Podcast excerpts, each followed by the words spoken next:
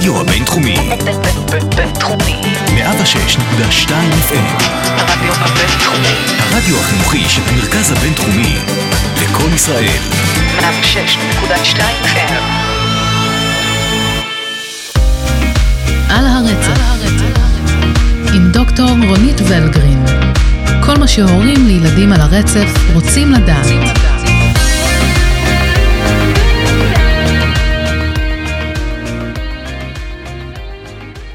שלום לכם ולכן, מאזינות ומאזינים יקרים, ותודה שהצטרפתם אלינו לפודקאסט על הרצף ברדיו הבינתחומי 106.2 FM. לי קוראים ענת גרינבלום ואני אימא לילד על הרצף האוטיסטי. הסדרה הזו עבורי היא תחילתו של מסע עם המון סימני שאלה. כמוכם, גם אני עמוסה בלבטים ומנסה להחליט את מה שהכי טוב בשביל הבן שלי והמשפחה שלי. סדרת הפרקים הזו היא הזדמנות לגלות עולם מושגים חדש ולצייד עוד הורים כמוני בתובנות חשובות. מדי פרק אני ודוקטור רונית ולגרין נשוחח על השאלות שמעניינות את ההורים לילדים על הרצף. נסביר מה זה הפרעות תקשורת, נדבר על מה שקורה בתוך חדרי הטיפולים, מתי ואיך כדאי לכם ההורים להיות מעורבים, איך בוחרים דמויות טיפוליות ומה עושים אם לא מרוצים. כמובן נדבר על גישות טיפול שונות ועל כל השיקולים שחשוב לקחת בחשבון כשחושבים על מסגרת שצריכה להתאים לילדים שלכם. נאפשר לכם הצצה לעולם המקצועי ונעשה לכם סדר במידע הרב שקיים ברשת, אבל לעיתים הופך למבלבל.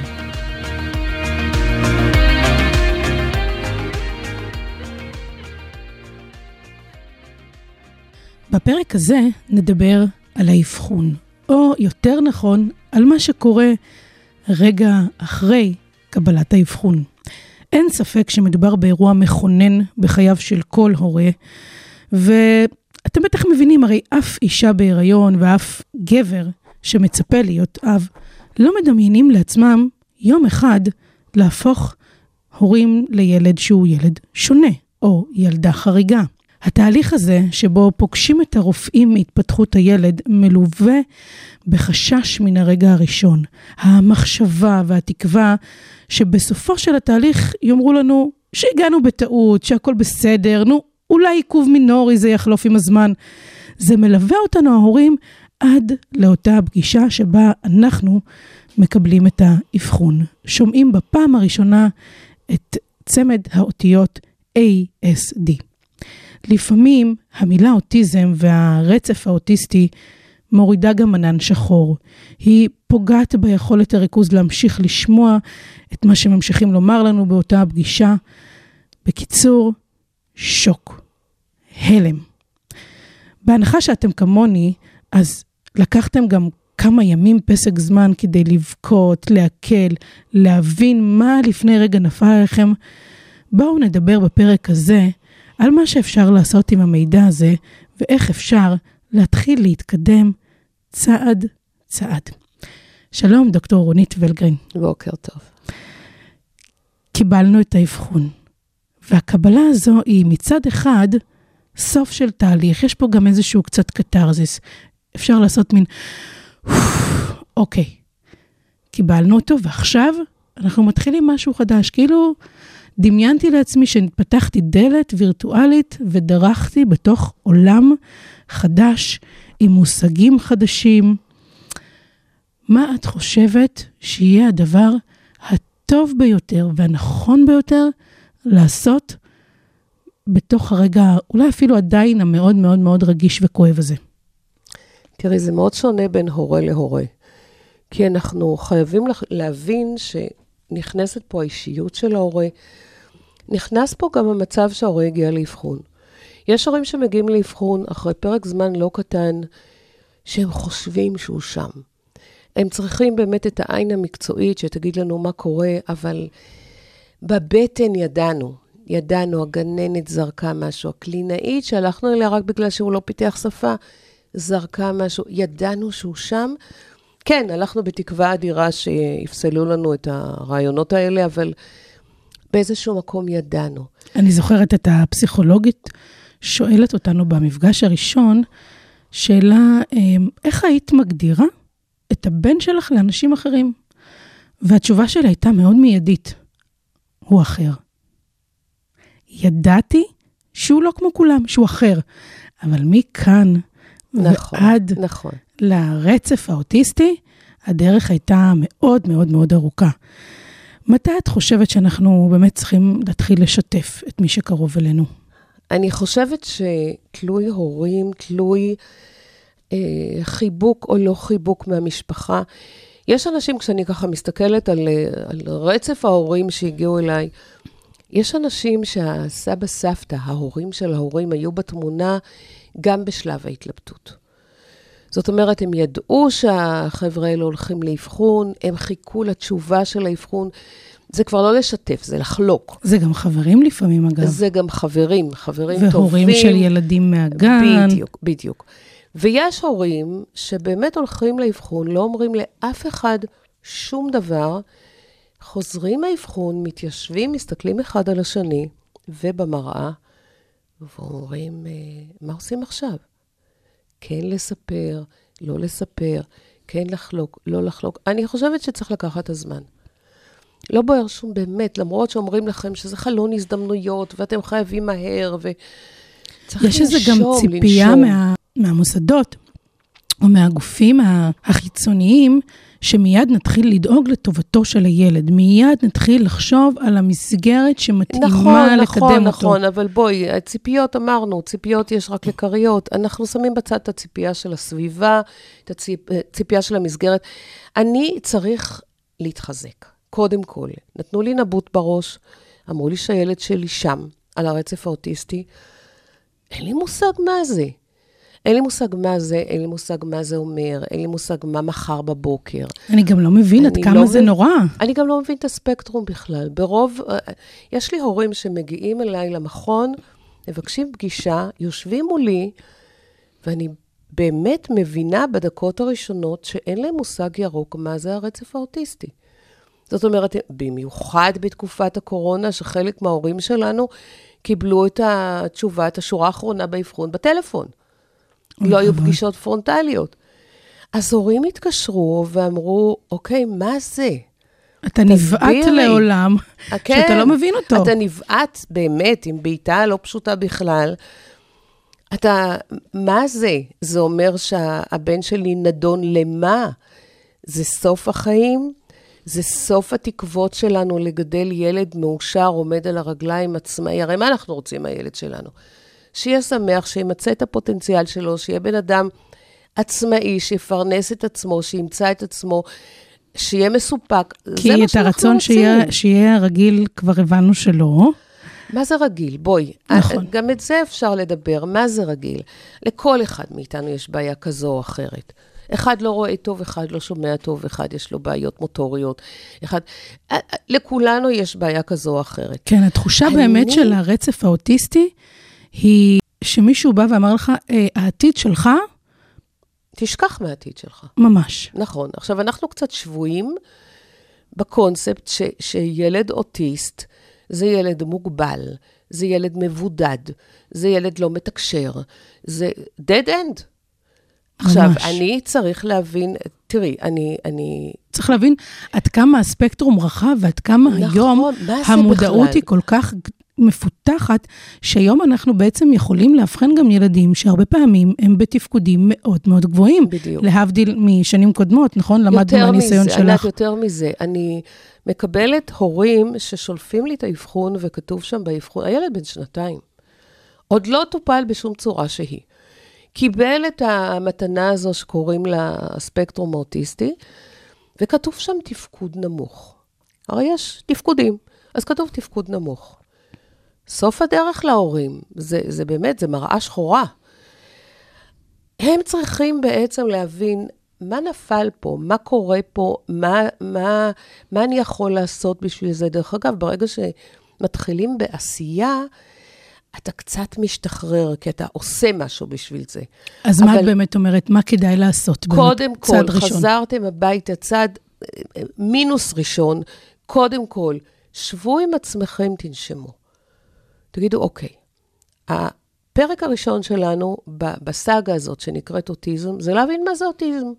מה זה הספקטרום האוטיסטי, מה, ה, ה, ה, מה הרוחב של הספקטרום האוטיסטי, איך האופציות, מה האופציות של הילד שלי להתקדם. לקחת את הזמן להבין מה קורה פה עכשיו. נכנסנו לעולם לא ברור, לא מוכר, מאוד מאיים. מאוד מלווה. באינסוף פחדים, כן ורבלי, לא נכון. ורבלי. נכון. והשלב הבא שההורים עושים זה נכנסים לגוגל. עכשיו, יש לנו המון מידע. חלקו מדויק, חלקו לא מדויק. וזו אגב המטרה מאוד של לא הסדרה מדויק. שלנו, זה לעשות סדר בכל כך הרבה אינפורמציה שיש וכל כך הרבה בלבול שהיא גם מייצרת. נכון. עכשיו, יש גם פייק. יש גם, אה, אנחנו רואים כל מיני תיאוריות של טיפולים, של אה, אל תאכלו חסה, כי זה ירפא את הילד מאוטיזם. תוסיפו אז- טיפה אקונומיקה. כן, אקונומיקה, יש הרבה אוסף של אה, כאלה. יש לי, יש לי גישה מעולה, תשימו לי את כל החסכונות שלכם עכשיו, פה ועכשיו. שלושה שבועות, מקסימום חודש וחצי, אני מוציאה לכם את הילד מהמצב הזה. קיצור, גם לפה הגיע השרלטניזם. בוודאי, להפך. אה, איפה הדברים האלה- שהמצוקות? בדיוק, הדברים האלה מחפשים את החוליה החלשה, ואנחנו כהורים עכשיו נמצאים במקום חלש. אנחנו מחפשים ישועות. ישועות יש הרבה, אני צריך לברור מה רלוונטי, מה אמיתי, מה רציונלי. למה יש גיבוי מאחורה מעבר להבטחות? אז נניח שאנחנו אומרים להורים, שבו רגע, תבינו.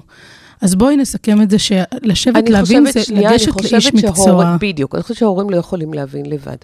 אני יכול להיות סופר אינטליגנט, מעולה בתחום שלי, בן אדם פתוח, מבין, קורא, אני יודע שפה, הכל אני יודע.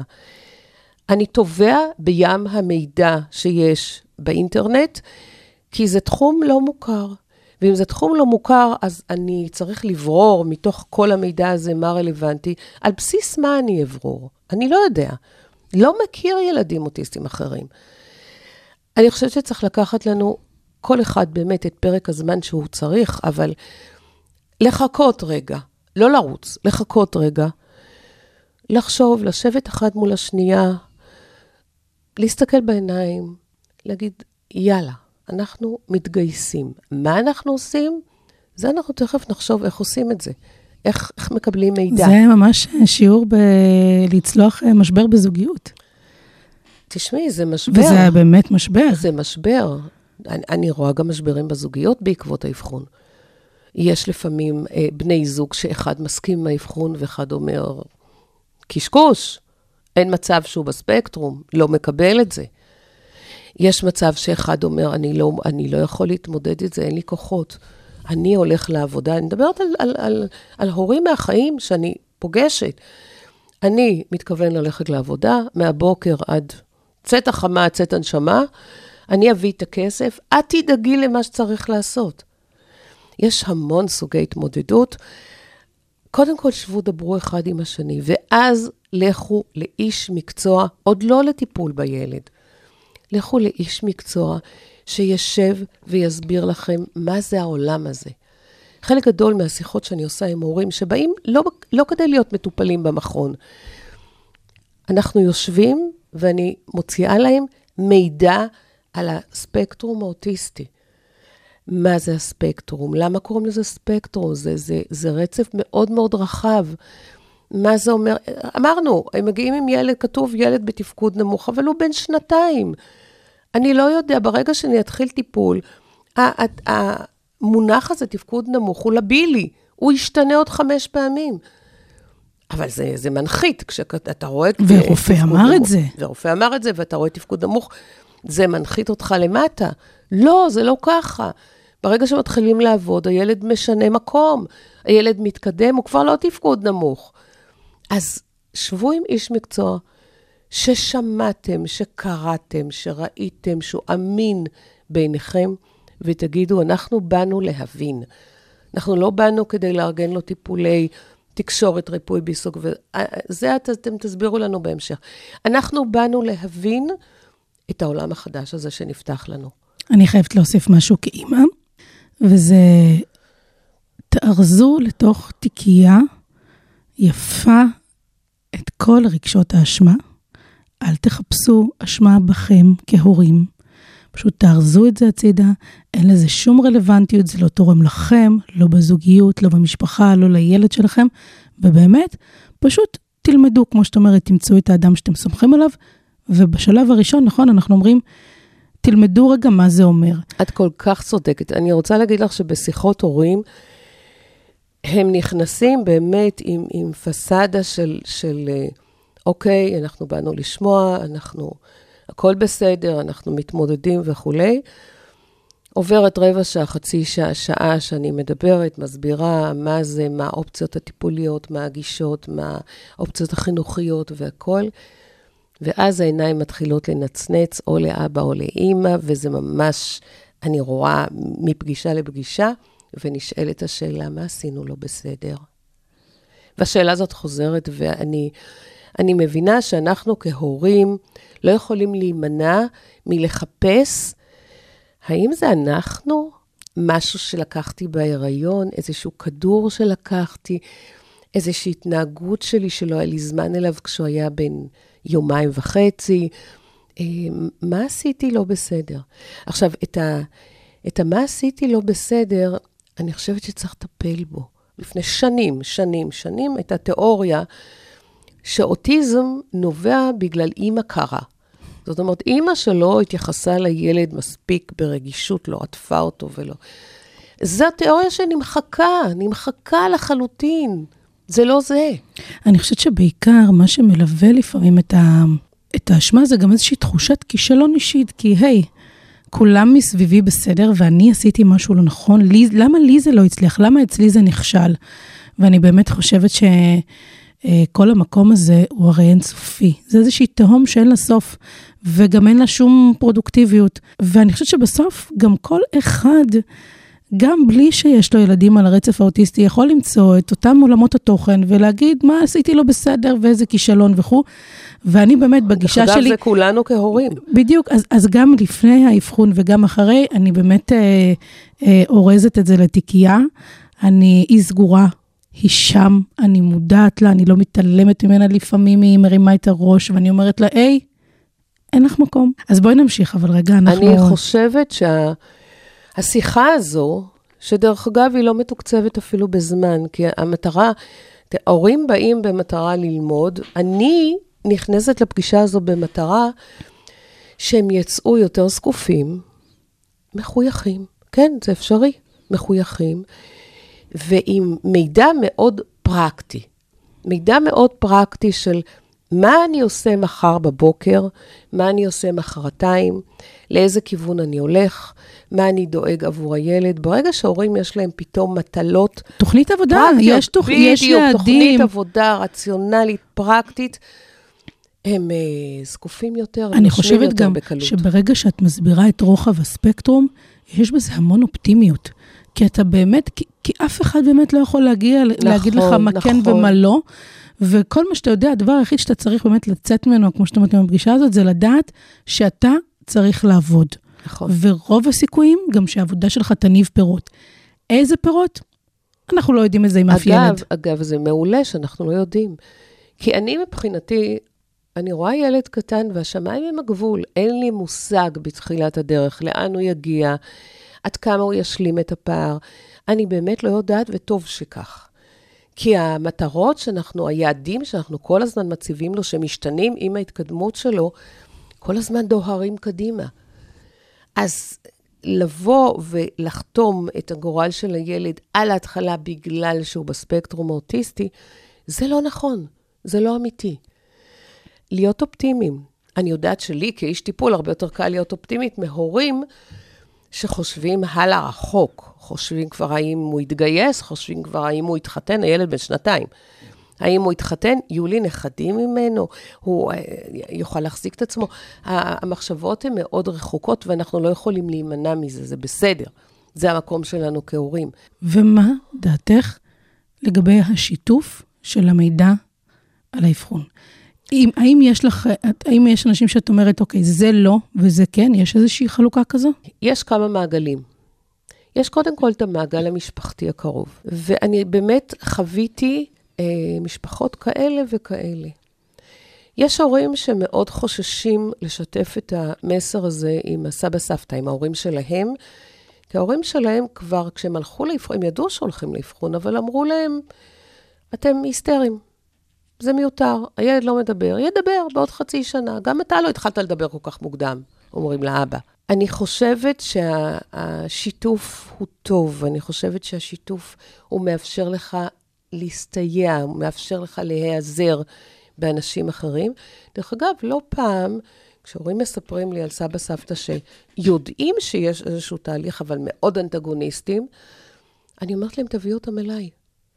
כי כשהמשפחה הקרובה, אנחנו מדברים על מעגל ראשון, יושבים מול איש מקצוע שמסביר להם את זה מקצועית ולא רגשית, זה מתקבל אחרת לגמרי. אז אני חושבת שמעגל ראשון זה פשוט יתמוך בכם אם תספרו, כיוון שתוכלו להיעזר, תוכלו לשתף גם מצוקות וגם הצלחות. זה קצת להוריד איזשהו עול, אבל שוב, תלוי משפחה.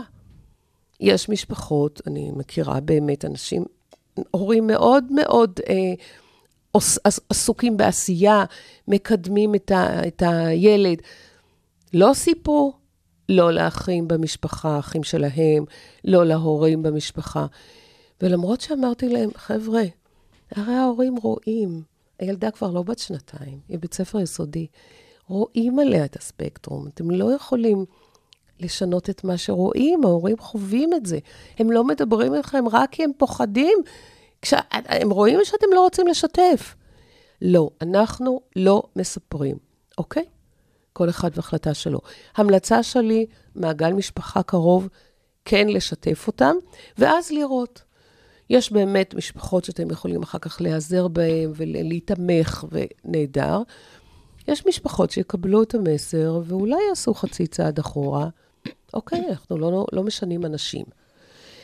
מעגל שני זה המעגל של החברים הקרובים. קולגות, ושוב, עבודה. אה, עוד לפני 아, אה, עבודה, עוד לפני, עוד לפני עבודה. החברים הקרובים, אם הקולגות הם חברים קרובים, אז ודאי שהם שם. תראי, אני חושבת שהאנרגיות שמשקיעים בלא לספר מיותרות. כי יש פה אנרגיות. אנחנו נפגשים לפיקניקים משותפים, טיול משותף, בילוי של שבת עם הילדים שלך והילדים שלי. הם רואים, חבר'ה, הם רואים. עדיף שהם יקבלו את העובדה שהילד על הספקטרום האוטיסטי ואתם עושים את הכל ויש לו סיכוי טוב להתקדם, מאשר הם יעשו את הפרשנות שלהם למוזרות של הילד. ואז לפעמים הפרשנות הזו חוטאת למצבו של הילד. זאת אומרת, אם יגידו שלילד יש יכולת קוגניטיבית נמוכה, פיגור, והילד הוא לא, הוא בספקטרום האוטיסטי. אתם פספסתם במשהו. איזשהו פספוס קרה כאן. אני בעד לשתף. האנרגיות, זה כמו, את יודעת, אסוציאציה, פרועה. Mm-hmm. בן אדם שחולה במחלה ממארת, אוקיי? לא רוצה לשתף אף אחד. שלא ירחמו עליי, שלא ידעו. אני לא צריך, אני מסתדר, אני הכול. אני חווה מישהו כזה מקרוב. האנרגיות שמשקיעים פה ב... לא לספר, שלא ידעו, אני מוצא כל פעם איזשהו תירוץ אחר בלהיעדר מעבודה וללכת לטיפול או להקרנות. אני אה, אה, מסביר באיזושהי צורה עקיפה ו- ולא עניינית למה אני לא מרגיש טוב. אה, יש פה המון אנרגיה שמושקעת בלהסתיר. אתם צריכים את האנרגיה הזאת, תשמרו אותה בשביל ההתמודדות, לא בשביל ההסתרה. אני, אני אומר מהצד שלי, שבעיניי זה גם סנן. סנן טוב לחיים. מי שיש לו בעיה, או לא מקבל, אז כנראה שהוא גם לא צריך להיות פשוט חלק מהחיים שלי. באמת, ככה אני, ככה אני רואה את זה. אם זה חברים, ובטח, ובטח יתר המעגלים. אבל כן, זה המצב, זו הסיטואציה, כמו שאני מקבלת אותה, באמת, אה, אני לא מצפה מאף אחד שירעיפו עליי אהבה או ייתנו לי מדליות או פרסים, אבל זה המצב. איך אומרים? זה מה יש, פשוט ככה, ואני חושבת שבאמת, אין לי אנרגיות לבזבז, זה, זה כנראה... זה בדיוק ככה, זה בדיוק ככה. עוד, עוד אה, פן אחד, זה מערכת החינוך. פה הדעה שלי היא חד משמעית. יש הורים שאומרים, אני, אני לא פותח תיק ברווחה, אני לא צריך ביטוח לאומי, לא רוצה שמערכת החינוך ידעו, שום דבר. אני מקסימום אגיד להם שיש לילד קצת איחור שפתי, זה הכל. אני לא רוצה שידעו שהוא בספקטרום. לא רוצה שידעו שהוא אוטיסט. אה, אתם מפספסים את מה שמערכת החינוך יכולה לאפשר לכם. זאת אומרת, עם כל המינוסים שמערכת החינוך מתנהלת, ויש מינוסים, יש גם פלוסים. ולילד מגיעה תמיכה, ואם הגננת, בואי נתחיל מהגיל הרך, אם הגננת לא תדע שהוא שם, ותפרש את ההתנהגות שלו, הקולות, זה שהוא קם, זה שהוא רץ, זה שהוא מסתובב, זה שהוא... תפרש את זה כילד טראבל מייקר. או שהוא פשוט לבד, או שהוא משחק פשוט- לבד. נכון, היית תפרש את זה כילד בעייתי, כילד טראבל מייקר, לא נענה להוראות. כלא נענה להוראות, כלא מקבל גבולות. אה, הילד מפסיד. הילד מפסיד. אם הגננת תקבל הדרכה ותבין שהוא בספקטרום, תקבל הדרכה מאיש מקצוע איך להתנהל מולו, הילד מרוויח. אז to make a long story short, אני מוצאת את, ה, את החלוקת מידע הזה, שוב, אנחנו לא בקטע של צהובון, אני לא אספר לכל העולם ואשתו, כי וואלה, הם לא צריכים לדעת, זה גם לא מעניין. אבל האנשים שעוטפים את הילד, שעוטפים אותי, אני חושבת שכדאי לספר, ועדיין כשהורים באים ואומרים לי, רונית, אנחנו לא מספרים לאף אחד, טעמנו, עמנו, אנחנו, זה מה שהחלטנו, אני מכבדת לחלוטין. איך אה, מתנהלים כשנניח אה, בן הזוג או מישהו מהמשפחה שכבר סיפרנו להם, לא חושב כמונו. זה לא קל. בואי נתחיל מבן הזוג, שזה באמת אה, לא פשוט בכלל. כן, קורים מקרים שהם הלכו לאבחון ההורים, האב או האם הלכו אה, במחאה של, אני חושב שזה מיותר לחלוטין, אבל את כל כך הרבה מנג'זת, או אתה כל כך הרבה מנג'ז, נלך לאבחון. קיבלנו את הבשורה שהילד על הרצף, והבן זוג, הבת זוג אומרים, אה, לא אמין בעיניי. לא אמין בעיניי, המאבחנת לא אמינה בעיניי, זה לא ככה, אני רואה שהוא מתקשר נהדר, הוא פשוט לא בא לו, לא בשל, לא יכול, לא... יש אלף אחת סיבות שאני יכול לתת לעצמי כדי להבין את זה שהוא לא ברצף. ומאוד קשה להתמודד ככה. מאוד קשה להתמודד. אני לא מוכן לקחת אותו לטיפולים, אני לא חושב שהוא צריך אותם. אני, העצה היחידה שאני יכולה לתת לבן בת זוג שנמצאים במצוקה כזו, תביאו אותם אליי. תביאו אותם לאיש מקצוע. כדי שאיש המקצוע ישים, שמכיר את הילד, שמכיר את הילד, זה חשוב, ישים, נשים את הילד על השולחן, נסביר לך את ההתנהגויות שלו, נסביר לך למה באמת הוא תואם את ההתנהלות על הרצף האוטיסטי, נדבר איתך על מה זה אומר, איתך לבד, לא עם בן הזוג שלא מסכים לדעתך וחושב שהוא שם. איתך, זה שלא מסכים עם האבחון, זה שלא מסכים עם טיפולים, זה שחושב שזה היסטריה ומיותר לגמרי, ולהפך, אולי זה יעשה נזק, שישב מול איש מקצוע שבאמת יוכל להסביר לו רציונלית, פרקטית, למה הילד קיבל את האבחון הזה. אני חייבת להגיד, לפעמים זה לא מצליח.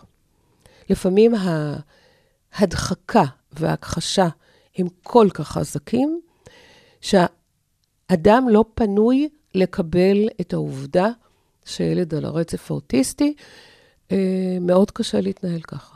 לבן הזוג שמנסה לעשות את הכל כדי לקדם את הילד, יש חיים לא קלים. תגידי, יש דבר כזה שיתוף חלקי? את מדברת את הסביבה. כן, אפשר לשתף למשל... אה, כן. יש שיתוף חלקי. איך את שש- רואה את זה בא לידי ביטוי? אני אגיד לך, שיתוף חלקי זה מילים מכובסות. זאת אומרת, אם הילדה על הרצף האוטיסטי, ויש לה מן הסתם גם קשיים שפתיים כאלה ואחרים, אני אגיד שהיא מטופלת אצל קלינאי, לגננת, למשל. אני אגיד שהיא מטופלת אצל קלינאי תקשורת, אני אגיד שיש לה איחור ברכישת שפה, או לחילופין, אני אגיד שקשה לה ליצור חברויות, או לחילופין, אני אגיד שקשה לה לשחק עם ילדים אחרים. או התפרצויות זעם על רקע רגשי, או, כן, קשב כן, וריכוז. כן, אני יכול, אני יכול ל- לשים את זה על כל דבר שהוא, חוץ מהמילה הגסה ספקטרום אוטיסטי, אני יכול לספר את ה... יותר לדבר על המצב של הילדה, ולא להזכיר את האבחון. אבל בואו, את מי אתם כאן אה, מסובבים? מסובבים. הרי הגננת ראתה עשרות ילדים במהלך הקריירה המקצועית שלה. הגננת גם נתקלה בספקטרום האוטיסטי מן הסתם, כי יש לנו לא מעט. היא רואה, היא חושבת, נכנסת פסיכולוגית לגן, גם לגן הרגיל נכנסת מדי פעם פסיכולוגית. שעושה תצפיות שעושה בתחילת שנה. תצפיות, רואה את הילדה, רואה את הקשיים של הילדה, מעלה סימני שאלה. בשלב מסוים, אה, כולם חושבים שהיא שם. אתם מתעקשים שיש לה איחור שפתי כדי לא לגלות. הילדה מפספסת את העזרה האינדיבידואלית, את המשלב שהיא יכולה לקבל במידה והיא מאובחנת על הרצף האוטיסטי, ואתם בטוחים שאף אחד לא יודע. אז הנה, אני מספרת לכם. את הסוד את הגדול. הסוד הגדול. בדרך כלל הגננת רואה את זה. ההורים של הילדים אחרים, כשמגיעים לגן, לשים, הקורונה, אוקיי, הם לא נכנסו לגן, אבל זה עובר. נכנסים לגן, יוצאים מהגן, רואים את הילדה. חלקם רואים, מבינים, וחלקם לוקחים את זה למקומות שאתם לא רוצים שהם ייקחו את זה. לילדה יש בעיות אה, נפשיות. אז זה באמת מוביל אותי לשאלה, האם או מתי צריך ל- לספר בדרך כזו או אחרת גם להורים אחרים? אני מדברת גם על גן וגם בהמשך, בית ספר, אם אנחנו, הרי אנחנו יודעים שאנחנו כהורים זכאים לקבל מה שנקרא סייעת סמויה.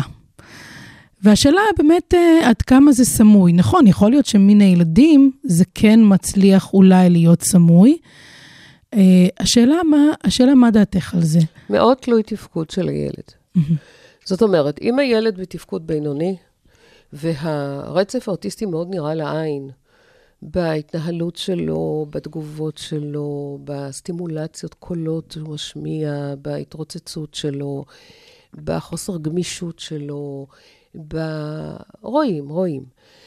ותהיה סייעת בכיתה, ההורים עושים כזה screening, לראות, אוקיי, למי הדביקו למי אני אדביק את הסייעת הזאת. אם הילד הוא בתפקוד בינוני, מהר מאוד הם אומרים, סביר להניח שזו סייעת שלו, גם אם בהגדרה היא סמויה, פשוט לא מספרים לנו, אוקיי? אם הילד בתפקוד מאוד גבוה, ויש לנו כאלה, שנכנס לכיתה רגילה, משולב בכיתה רגילה, מתפקד, יש לו שפה, מסוגל לשבת, אה, כן, יש לו התנהגויות פה ושם שמצביעות על, ה, על הרצף האוטיסטי, אבל אנחנו לא מומחים, אז אנחנו לא בהכרח מזהים אותם. כן, זה מחזיק העניין הזה שהסייעת היא סמויה, במידה והסייעת מודרכת נכון. זאת אומרת, כשנכנסת משלבת סמויה כזו לכיתה, אנחנו מסבירים כי נתנו לנו עוד כוח עזר לכיתה. היא באמת מתנהלת מול כל הילדים בכיתה. היא לא עוזרת רק לילד שלנו, עם העיניים על הילד שלנו, אבל היא מסתכלת והילדים ניגשים אליה ומבקשים את עזרתה, והיא עוזרת לכל ילדי הכיתה, והיא מורה שנייה בכיתה. זה יכול להצליח, הקטע הזה של סייעת סמויה. לפעמים אנחנו גם לא מספרים לילד שלנו שיש סייעת שלו. או. זאת אומרת, אנחנו לא רוצים שהוא יפת... הילד בתפקוד גבוה, את יודעת מה? אני רוצה רגע לחזור לגן. כן. האם לדעתך הורים לילדים בגן אה, שהילד הוא משולב או הילדה משולבת, צריכים לידע הורים אחרים? כדאי להם לידע, או שכמו שאמרנו, זה תלוי תפקוד? זה תלוי תפקוד. ברמת, בואי נעשה ככה, ברמת עיקרון, ברמת רציונל, כדאי להם לידע. אוקיי. עכשיו, לי, לידע זה, אני לפעמים מדריכה הורים איך לספר את זה באספת הורים. לידע זה להיות עורך דין של הילד. זאת אומרת, לא להגיד, תקשיבו, הילד שלי מאובחן ברצף האוטיסטי, קשה לו, קשה לו, קשה לו, קשה לו, קשה לו. לא, לא זאת הגישה. הגישה היא לדבר על היכולות של הילד, על החוזקות של הילד, ולהגיד, הוא מאובחן על הרצף האוטיסטי, וקשה לו ביצירת חברים, אבל הוא מצוין במשחקי לגו, והוא מצוין ב... אה? ואני באמת צריכה את עזרתכם, הורים. אני צריכה את עזרתכם, כי ככל שהוא ישחק יותר עם הילדים שלכם, הוא יתקדם יותר.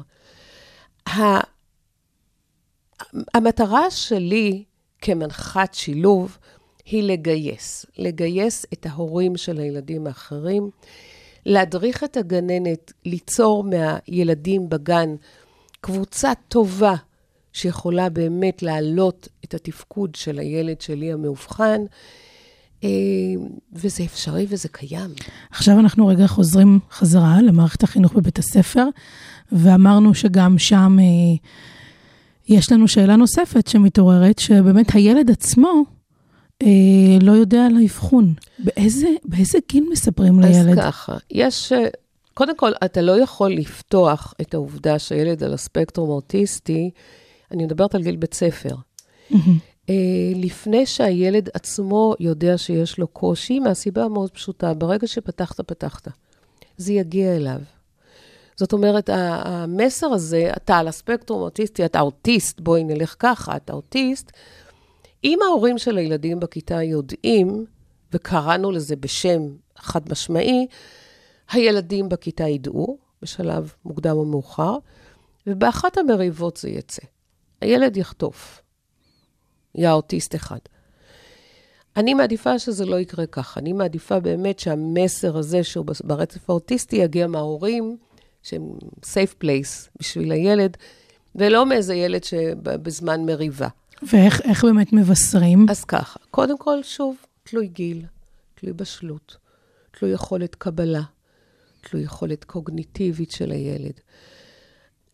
מניסיוני, ילדים שגדלו עם העובדה שהם, יש להם קשיים תקשורתיים כאלה או אחרים, שלכן יש להם uh, סייעת, לכן יש להם קלינאי תקשורת שתעזור להם, לכן הם הולכים לקבוצה חברתית, ששם הוא יכול ללמוד איך לעשות חברים, איך לשמור על חברות, איך לדבר עם ילדים. ילדים שגדלים זה מההתחלה, או, או הם בשלבים מודעים הנמוכים. לעצמם, ואז הם אומרים, או, עכשיו יש לזה שם. א', הם מודעים לעצמם ויודעים שיש לזה שם, וב', הם כבר, זה, זה לא נראה טרגדיה מאוד גדולה. כי אנחנו גם מראים להם אה, אנשים מאוד מוצלחים שנמצאים שם על הרצף האוטיסטי, ויש כאלה בלי סוף. אז אה, אם אתה לא... זה כמו שילד שואל אותך שאלות, איך באים ילדים לעולם? אם אתה מסביר לילד, כל אחד לפי הרמה שלו, בפשטות, בלי להתחמק, בלי שהילד רואה שאתה עושה מנבראות לברוח, ככה, באמת, הכי קל, הילד מקבל את זה ככה.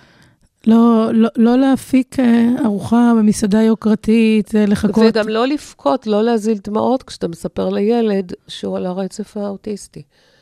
הדברים צריכים להיות, נכון שקשה לך אה, לעשות חברים, נכון שקשה לך להיות בקבוצה גדולה של ילדים, נכון, אז לקשיים האלה יש שם. פשוט ככה. ונקודה נוספת, מאוד מורכבת, זה אחיות ואחים. נכון. מה קורה שם? שם ככה, אם האחים גדולים מהילד וכבר אה, מסוגלים להבין, אה, כן, יש מצב שהייתי מספרת להם את האמת, אבל שוב, רק במידה שאני מתכוונת לספר גם לילד שלנו המאובחן. לא יכול להיות שכל הסביבה הקרובה תדע שהילד על הרצף האוטיסטי והוא לא ידע. זה, זה לא עובד, זה לא עובר, זה לא מחזיק זמן. אני בתחילת הדרך הייתי כן מסבירה לאחים את הקשיים של הילד, ואולי עוד לא נותנת לזה שם. יש לו קטע חברתי, קשה לו ליצור חברויות, קשה לו לנהל שיחה, קשה לו ליזום, ולכן אתה תנסה למשוך אותו למשחקים שלך. הוא נורא רוצה לשחק איתך, אבל הוא לא יודע איך לבקש ממך את זה. הייתי כן מדריכה את האחים ומסבירה את הקשיים, ואתה רואה שהוא הולך כל שבוע לקלינאי תקשורת. כי השפה שלו היא לא התפתחה כמו שלך. הוא צריך קצת פוש, הוא צריך קצת עזרה וכולי. בשלב מסוים אני בעד פתיחות. אני חושבת שכשמפרקים את הדבר הנורא מפחיד, גדול, מאיים, לא ברור הזה, ל- ל- להתנהגויות, ללחיות עם זה. ללחיות עם זה. שוב, אנחנו לא רוצים, לא צריכים אנרגיות מיותרות, עבודה מיותרת, יש לנו מספיק מה לעשות. על הרצף, עם דוקטור רונית ולגרין. כל מה שהורים לילדים על הרצף רוצים לדעת. עוד משהו שאת חושבת שאנחנו צריכים לדבר עליו בהקשר לקבלת האבחון, או שלדעתך אה, די עברנו על כל השאלות שחשבנו שעשויות להתעורר אצל אה, הורים? אני, אני באמת חושבת שאחרי השיחה הזו של אה, מה זה הרצף האוטיסטי, לאן הגעתי, מה זה העולם הזה, צריך להיות, לקחת את זה למקום מאוד פרקטי. אנחנו מדברים על סוגי טיפולים, אנחנו מדברים על גישות, מדברים על מסגרות חינוכיות, על תעדוף. על תעדוף, עשי, תמיד תעדוף. עשינו את כל זה, אוקיי. עכשיו יורדים לפרקטיקה. הילד שלך צריך קלינאי תקשורת. אתם רוצים המלצות, תקבלו המלצות. אתם צריכים קלינאי תקשורת שמכירה את הרצף האוטיסטי, עבדה עם הרצף האוטיסטי. הילד שלך מסורבל, הוא צריך uh, קבוצה של התעמלות טיפולית, ספורט טיפולי. הילד שלך צריך מרפאה בעיסוק. בואו נעשה איזשהו מאזניים, סדר עדיפות בין כל הטיפולים שהוא צריך, מה הכי דחוף לעכשיו. לצאת עם דברים מאוד מאוד פרקטיים, וחבר'ה, להתחיל לעבוד. אתם תתחילו לעבוד, אתם תתחילו לראות התקדמות, זה יפתח מוטיבציה, זה יפתח אופטימיות, ואתם תמשיכו לעבוד. ולגבי, אני חושבת שלגבי הדמויות הטיפוליות, אנחנו נדבר בהמשך, אבל אתם חלק אינטגרלי מהטיפול. לא לטעות בעניין הזה של, אני לוקח את הילד לאיש הטיפול, עושה וי על טיפול שניים בשבוע, מחזיר את הילד הביתה, ונהדר, נפלא, הילד מטופל. לא. אתם כהורים, חלק מהטיפול, חלק שאי אפשר לוותר עליו. גם אצל קלינאית התקשורת, גם אצל המרפאה בעיסוק. המקום היחיד שלא יכניסו אתכם, זה אצל הפסיכולוג. בטיפולים רגשיים לא יכניסו אתכם. עדיין אתם יושבים לפסיכולוג על הצוואר ורוצים לדעת מה קורה, איך קורה, לאן הולכים, מה, על מה עובדים. אתם חלק מהטיפול, לא לשכוח את זה, לשים לכם מדבקה גדולה על המקרר. אנחנו חלק מהצוות שמטפל אני... בילד. אני צריכה להיות בתמונה לאורך כל הדרך, ויותר מזה, זה לא הורות שגרתית. אני צריכה ללמוד איך אני מספקת לילד עטיפה טובה שתקדם אותו. זה לא כמו האח שלו שגדל בכוח האינרציה, לומד שפה באופן אינטואיטיבי וספונטני, לא לימדתי אותו לדבר, הוא למד לדבר. הוא גם מתקדם ב- ביכולת החברתית שלו, בלי שאני אה, אלמד אותו צעד צעד מה עושים, איך פונים, איך יוזמים. אה, הוא מסתדר עם זה לבד, או שהוא, גם אם הוא לא חברותי, הוא מסתדר גם עם זה לבד, אני פחות מוטרדת. פה אני צריכה ללמוד הורות אחרת. פה אני צריכה ללמוד איך לדבר אליו, איך לעודד אותו לתקשורת, איך ליזום מעגלי תקשורת איתו. אני צריכה ללמוד הורות, איך לייצר, אחרת. איך לייצר עבורו את החיים אה, נכון. שהוא לא יצליח לייצר בעצמו. אנחנו הצגנו תמונה לא פשוטה בכלל. הורים יקרים, תעזרו באנשי מקצוע. בשביל זה אנשים למדו על הרצף האוטיסטי, מכירים את הרצף האוטיסטי, יודעים מה לעשות, איך לעשות, כמה לעשות, מתי לעשות. אין צורך לה, להמציא את הגלגל לבד. תעזרו בהורים אחרים, יש המון קבוצות פייסבוק סגורות של הורים, קבוצות וואטסאפ. הורים, נכון, לא כל ילד דומה לילד אחר. אבל ככל שתשמעו ותקראו תגובות של הורים, זה יחסוך לכם. אז באמת, לא צריך להתמודד, כן, ההתמודדות היא, היא, היא די לבד עם הילד שלכם, אבל אה, ללמוד אפשר מהמון אנשים. תעזרו, תשאלו שאלות, תלמדו. כמו תמיד, דוקטור רונית ולגרין, תודה רבה על כל התובנות המאוד מאוד חשובות ועל הצידה לדרך, לדרך החדשה שלי ושל עוד הרבה מאוד הורים. תודה רבה לכם על ההאזנה, אני מקווה שנהניתם, למדתם משהו חדש. תצטרפו אלינו לפרקים נוספים של פודקאסט על הרצף, ברדיו בינתחומי 106.2 FM, ספוטיפיי, אפל פודקאסט ובכל אפליקציות הפודקאסטים המוכרות. אנחנו כאן כדי להמשיך לשוחח על כל השאלות והסוגיות הכל כך חשובות לחייהם של ילדים על הרצף האוטיסטי, וגם להורים לילדים על הרצף האוטיסטי.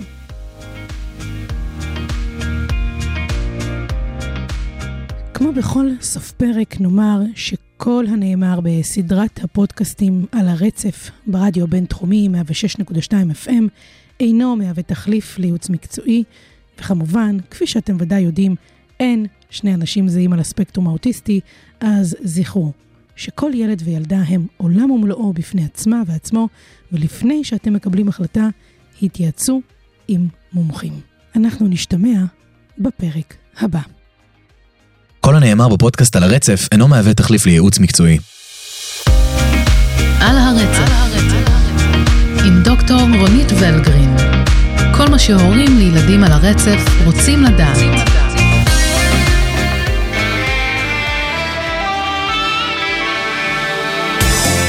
הרדיו הבינתחומי, בינתחומי. 106.2 FM, הרדיו הבינתחומי. הרדיו החינוכי של המרכז הבינתחומי, לקום ישראל, 106.2 FM.